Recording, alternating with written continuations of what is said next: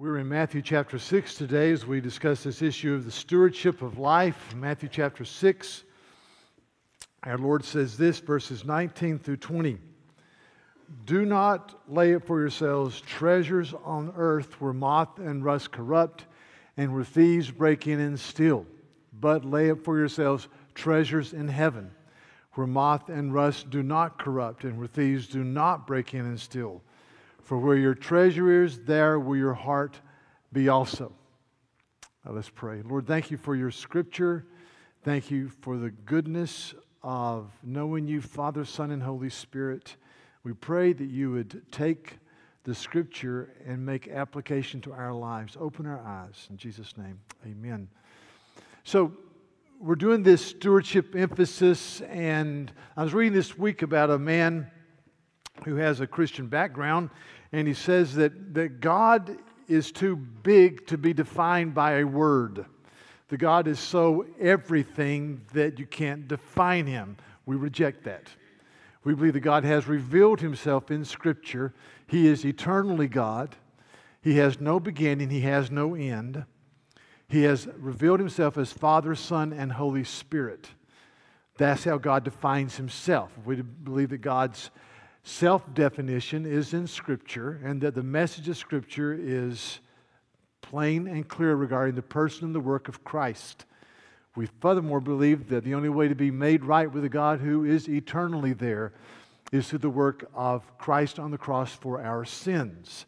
That's why we have a missions conference in two weeks. That's why we take the gospel out because we believe God is and He has spoken and there is an eternity that awaits us.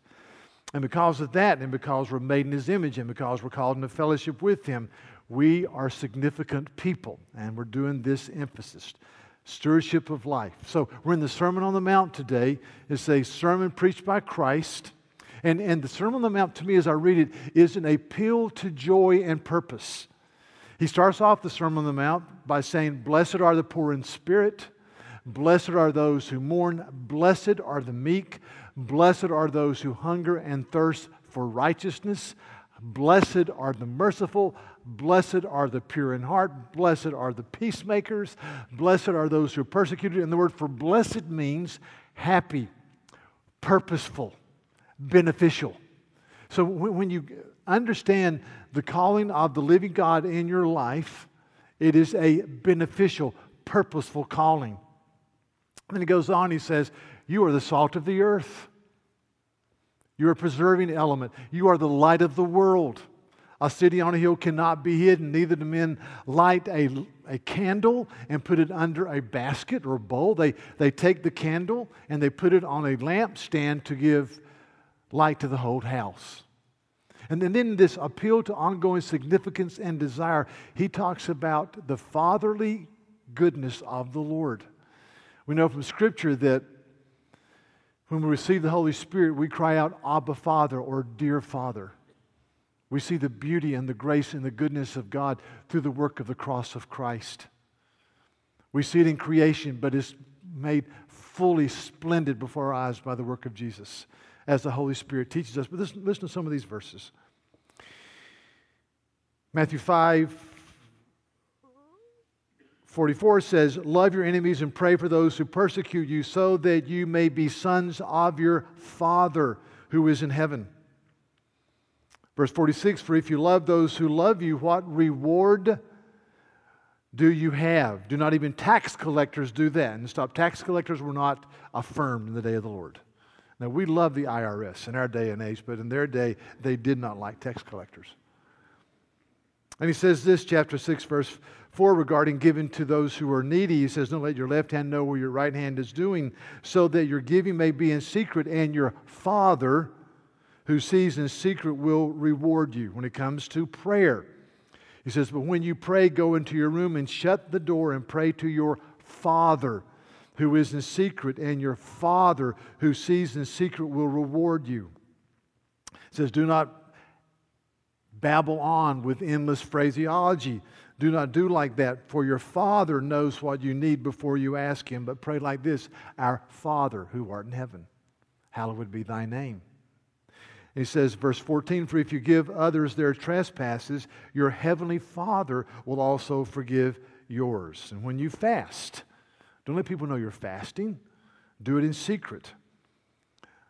So that your Father, who is in secret, who sees what you do, will reward you. So, so it's, it's just this appeal to the goodness and the fatherly mercy of the living God. And on the basis of that, he says, Do not lay up for yourselves treasures on earth where moth and rust corrupt and where thieves break in and steal, but lay up for yourselves treasures in heaven. Uh, I was reading Psalm 34, thinking about it, and I just thought Psalm, Psalm 34, this psalm of praise by David, is really encapsulates so much of, of our walk with the Lord. It says this, for example, verse 4 I sought the Lord, and he answered me and delivered me from all of my fears. Those who look to him are radiant, their faces are never covered with shame. Isn't that a great statement? When you look to the Lord and you come to him on the basis of his mercy, you're never covered with shame. And he says, I cried out to the Lord, and he heard me, and he saved me from my troubles. And he says this, verse 7 The angel of the Lord encamps around those who fear him, and he delivers them. Oh, taste and see that the Lord is good. Blessed is the man who takes refuge in him. Oh, fear the Lord, you his saints, for those who fear him have no lack. Oh, oh, taste and see. It's an appeal to desire. It's not, you know, consider the postulates of the scripture, consider the unending truth of God, and act on it. That's part of it. But he says, taste. Taste and see that the Lord is good. Oh, taste the goodness of the Lord. Taste it. Taste. Have, are you tasting the goodness of the Father, Son, and Holy Spirit? Are you tasting it? And he says, on the basis of that, fear the Lord, you his saints reverence Him, walk with a sense of calling before Him, live with a sense of passion and rightness. And so I just think to myself, self, beholding the beauty and the grandeur of God is always the starting point. Always. Beholding the fact that God is and He's glorious and He is good is always the starting point. That's, that's where we begin. And so, on the basis of that, Christ holds up two worldviews, and these two worldviews should collide. There's the materialistic worldview that says life is mine to own and spend and expend. And then there's a worldview that says, you know, I'm a steward. Everything I have is a gift of God. And as a good steward, I'm going to be called to give an account for the way I've lived my life. And as a good steward, or as a steward, I, I am responsible to the one who has gifted me. There's a wonderful book on the Sermon on the Mount called The Sermons on the Sermon on the Mount by Martyn Lloyd-Jones. And there's a quote in the bulletin. And, and Lloyd-Jones says this. It says, I've, I've, I've, said for years now, maybe it's called after I read this 30 years ago, but that, that the older you get, the more you deal with cynicism. You just become cynical. And that's what Lloyd-Jones says, the doctor says there's a subtle change that tends to take place in men's lives as they succeed and prosper it does not happen to those who are truly spiritual, but if they are not, it invariably happens. Why is it that idealism is generally associated with youth and not with middle age and old age? Why do men tend to become cynical as they get older? Why does the noble outlook upon life tend to go? It is because we all become victims of treasures on earth only. And if you watch, you can see it in the lives of men. It is very subtle, but it happens. And then he says this We're all involved in this. We are all in the grip of this awful power of worldliness, which really will master us unless we are aware of it. We're all involved in this, and it will master us. There's a well known parable told by Christ regarding this issue of a materialistic worldview. It's in Luke chapter 12. It's about a man, Jesus tells this story about a man who had a bumper crop and he brought all the crops in and he says, You know, I can't get all the crops into my barns. What will I do? I will build bigger barns. And he says, Christ says, and, and this man will say, as he tears down his barns and builds bigger barns, he says, Soul, you have ample goods laid up for many years. Relax, eat, drink, be merry. But God said to him, Fool, this very night your soul, soul is required of you, and the things you have prepared, whose will they be? And then the punchline. Christ says, So this, so it is about the one who lays up treasures for himself and is not rich toward God. You see, people talk about how horrible bigger barns are. That's not the point of the parable. There's nothing wrong with bigger barns. There's nothing wrong with possessions. There's nothing wrong with having things. The issue, the, the point of that parable is this this man lived with no reference toward the God who is. He looked only to himself, only to his desires, only to his pleasure. He lived this worldview that says, I will lay up for myself treasures on earth to the exclusion of thinking about the eternity of God. This materialistic worldview. That's what he's condemning. So the story goes that, that a man who held this worldview was dying. And he called three associates or acquaintances into his his hospital room. He says, I know I'm dying, and I know I've been told I can't take it with me, but I am going to take it with me. He said to his priest and his physician and his attorney, he said, There are three duffel bags over there. I want you guys to take one each. Inside those duffel bags is $500,000. And when I die, which will be very soon, you're going to be, one, you're going to be some of my pallbearers. I want you to take that with you to the gravesite. And when they lower my casket into the ground, right before they throw on the dirt, I want you to walk up and I want you to drop your duffel bag on top of my casket because I'm going to take it with me. And so they said, well, okay. He died 10 days later. He Was buried two days after that. So they, pallbearers, they and they went and got their duffel bags, and as they began to lower it, they dropped the duffel bag on top of the casket. And these three men got into a stretched limousine, and they were driving away. And the priest said, I, I, I, I can't stand it. I, have got to tell you guys, I, in that $500,000 duffel bag, I took out $75,000 because the church needs a new roof, new air conditioning, we have no money. So I put in newspaper to make it look as it was a half million, but it was only 425000 and then the doctor looked up and said, Well, I, I got to be honest too. I took out 150 grand because uh, I need to start a new clinic, and this was able to defray the cost. And I put newspaper in to make it look like 500,000. The attorney said, I am totally disgusted with you guys. I can't believe you did that. I took out the money, I, I put in newspaper, but I wrote a personal check for $500,000 and I dropped it in the thing. Now, you can switch that around. If you're attorney, up, forgive me if I'm finished. But the issue is this guy said, I'm going to take it with me. You can't take it with you. See, the materialistic worldview means that we slowly die.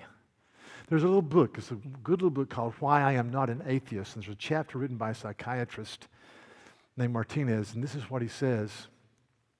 He says, The death of God ends up generating a profound social malaise or disorientation that we can rightly compare to the death of man. And what he says is when God dies in your understanding, you die.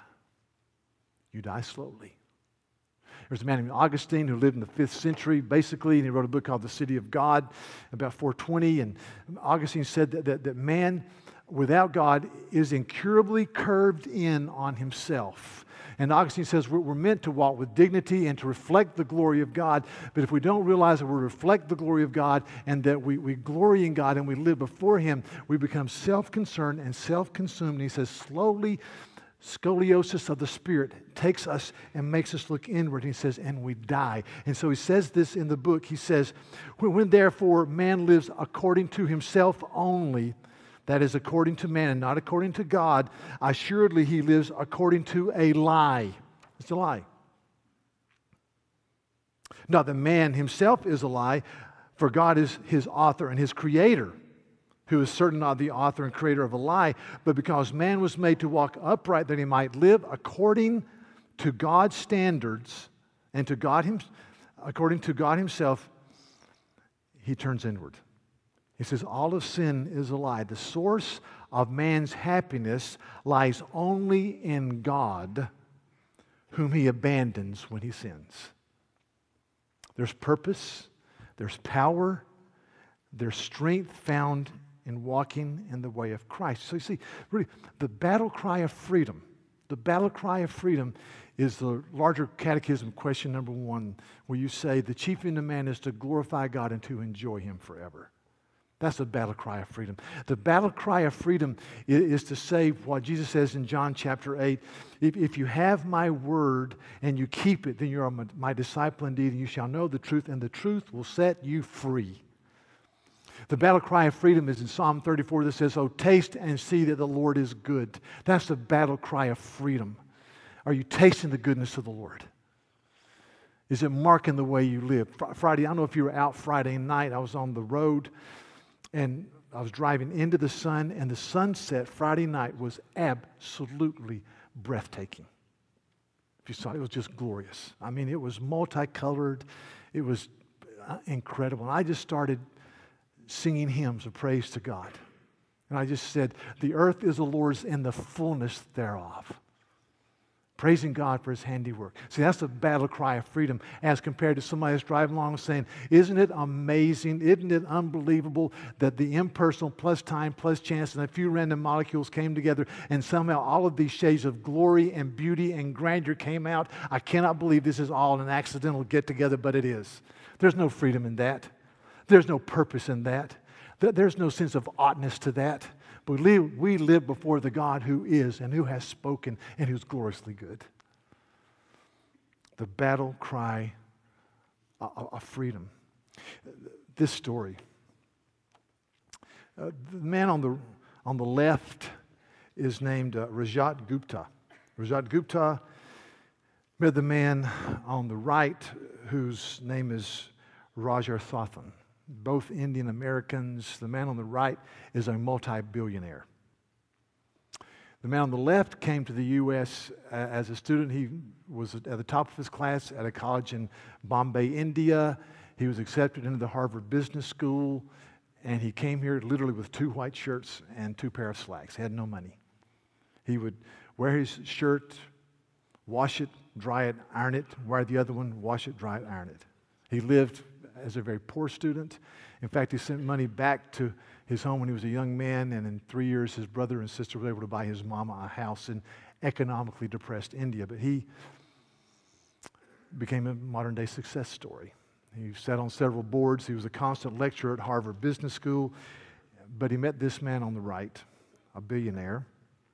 The man on the right had several research firms all over America where he hired several people to do research on stock dividends and stock movements. And he would supposedly make uh, savvy investments that made him a multi billionaire. But we found out years later that he really was using a vast majority of money to buy insider information from key members who sat on significant boards all over the country. So he really made his money unethically.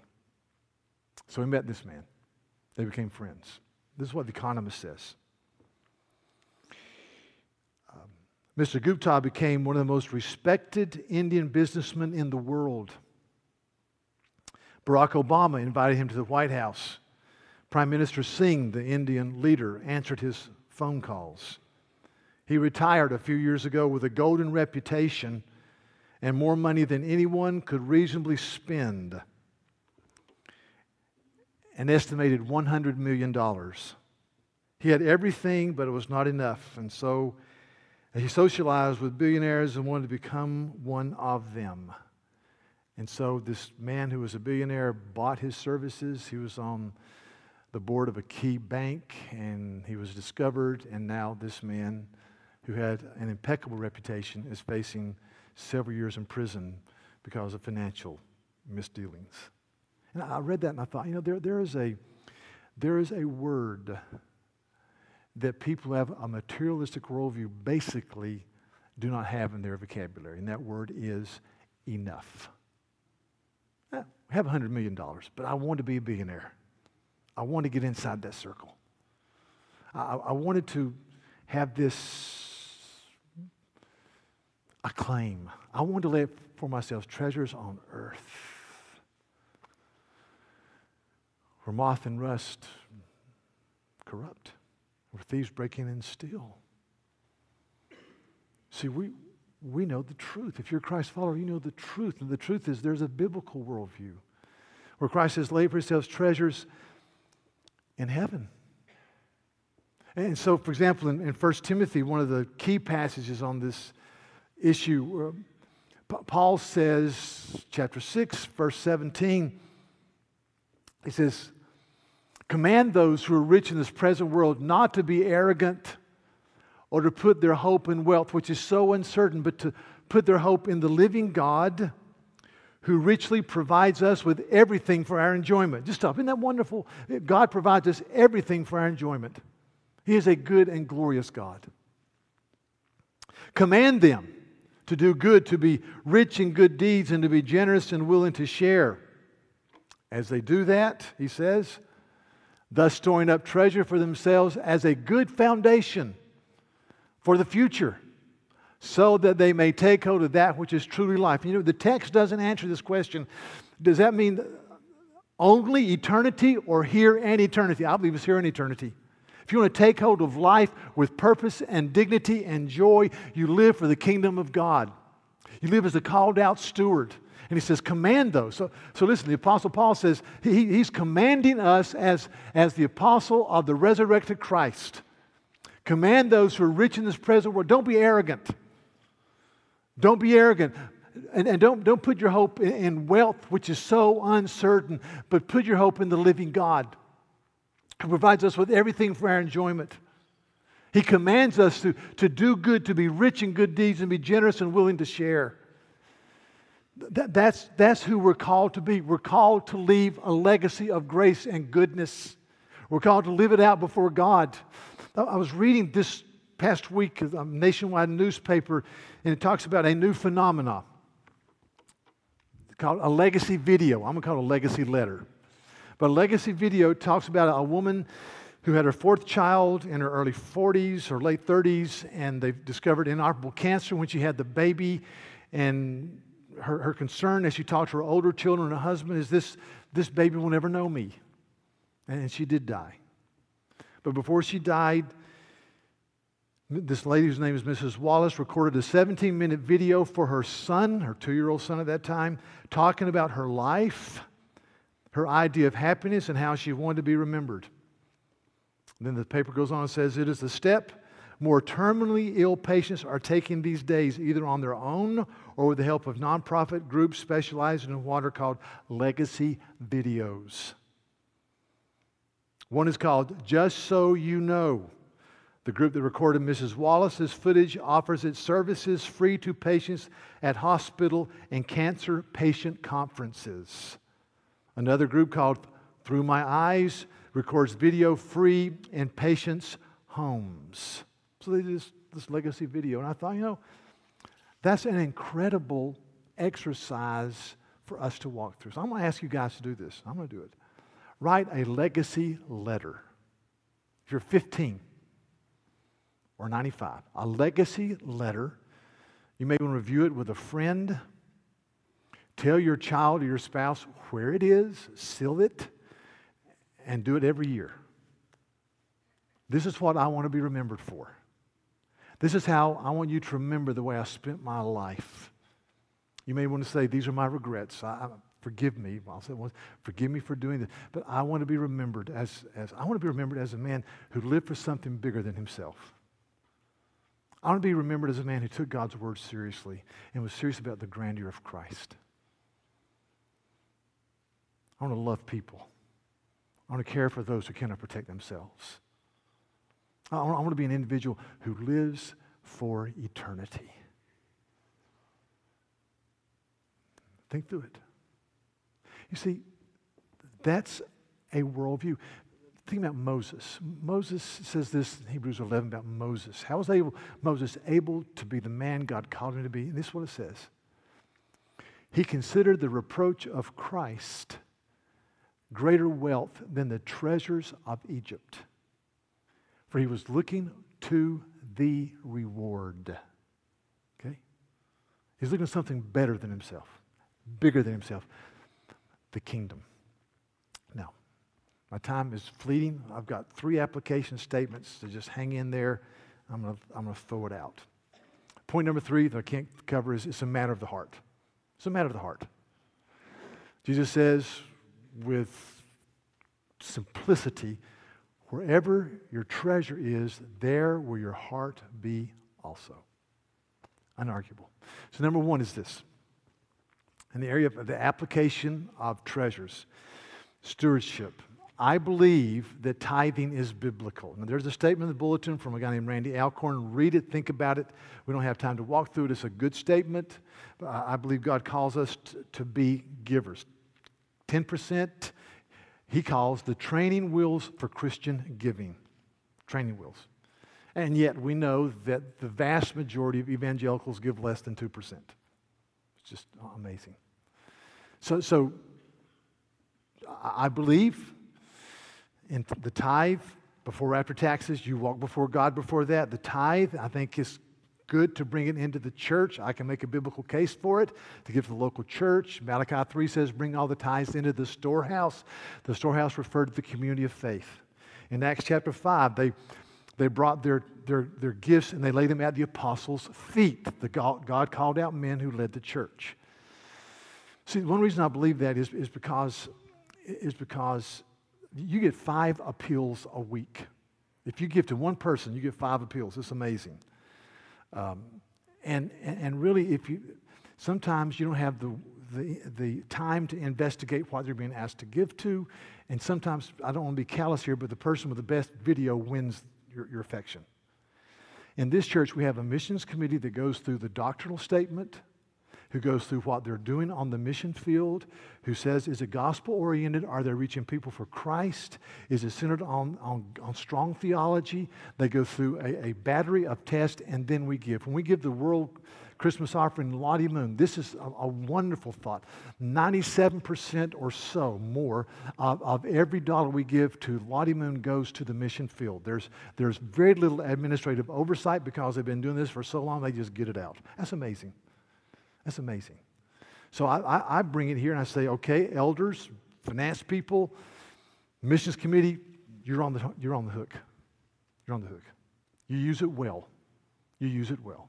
I believe that. Okay, secondly, some of us who've been, who, have, who have prospered financially need to pray about what we call a graduated tithe like I said, tithing, training wheels. But, but I think you know, if we, you, you, what you do is you, you cap your lifestyle and you give so that others can be blessed. You give to mercy concerns, you give to whatever, but you cap your lifestyle. And let me show you how this works. I talked to many young people, they're, they're making through the years 35 grand, let's say, they're making 35 grand. And, and, and yet, they live at a 45 grand lifestyle. Now, I'm not a great economist, but there's a rule of thumb that you need to use, and that is you spend less than you make. You know what I mean? It just doesn't work if you don't do. Then, and then I, have walked with people through the years, and they'll come to see me, and they'll say, in some cases, man, we're in bad shape financially. They're, they're making 250, 350 grand a year, but they're living at a $450,000 lifestyle. You never catch up. And you never can be a blessing to other people. So, what I'm saying is, you need to pray about what you give as you are prospered. When God prospers you, be a blessing to other people. Now, I can't tell you how much that is, and if somebody else says they have a final word from God on that, run. That's between you and the Lord and godly counsel. But God has called us to be a blessing to other people. And if you, there's a gift for giving. I've, well, Romans 12, 8 says there is a gift of giving. There's a gift of knowledge, there's a gift of teaching, there's a gift of giving. Some people have the ability to really give. And I think usually we have an ability to really give, God prospers you financially. So thanks be to God. If you have the gift of giving, man, Everybody gives, but there's certain people have that, that, that, that they, they go for it. So, so I, I just, be a blessing.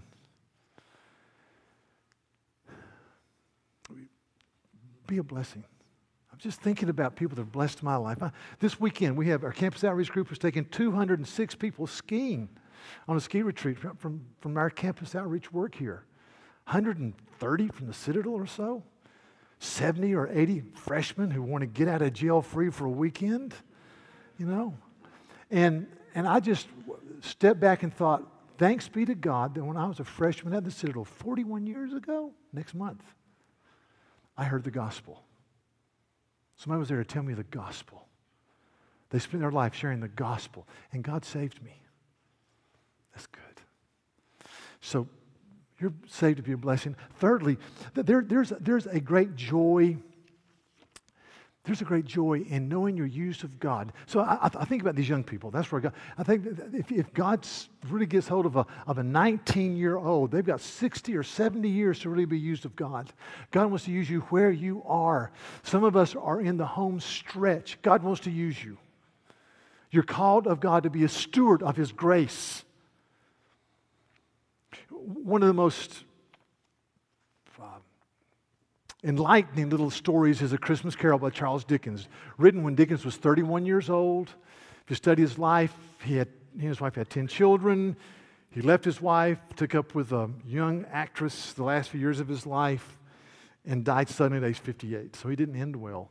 But he wrote this when he was 31, kind of where he was thinking about making a difference. Um, but you know, it's a story about a guy named Ebenezer Scrooge, who was a true miser who who was visited on Christmas Eve by three different spirits regarding the Christmas past, present, future. And he woke up and realized it was a, a dream, and with great joy, he went out and he was different. This is what Dickens writes. He, he went to church and walked about the streets and watched the people hurrying to and fro, and he patted children on the head, and he questioned beggars, and he looked down into the kitchens of houses and up to the windows and found that everything could yield him pleasure. He had never dreamed that any walk, that anything could give him so much happiness. And later it says this story says some people laughed to see the alteration in old Ebenezer Scrooge, but he let them laugh. And little heeded them because his own heart laughed, and he was quite enough, it was quite enough for him, and it was always said of him that he knew how to keep Christmas well, and if any man alive possessed the knowledge, it was Ebenezer Scrooge. That's the way we should live. Stewards. With joy, with abandon, with laughter. Do not lay up for yourselves treasures on earth where moth and rust corrupt thieves break in and steal. Let me tell you, we're going to die one day. And let me promise you something. On your deathbed, you will not say, I wish I had bought a 65 foot boat instead of a 30 foot boat. I promise you. I promise you.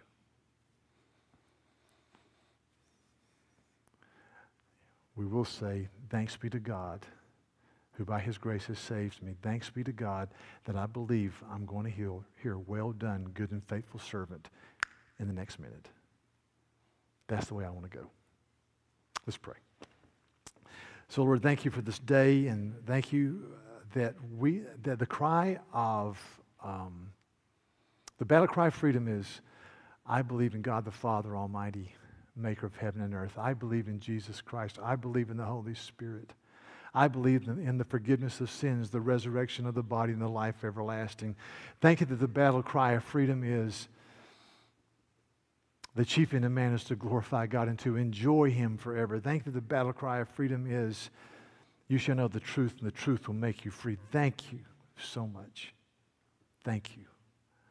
And I ask that by your grace and for your glory, you would work in us to live as people who understand the gravity and the blessing and the joy and the laughter that is ours in Christ. So we praise you in Jesus' name. Amen.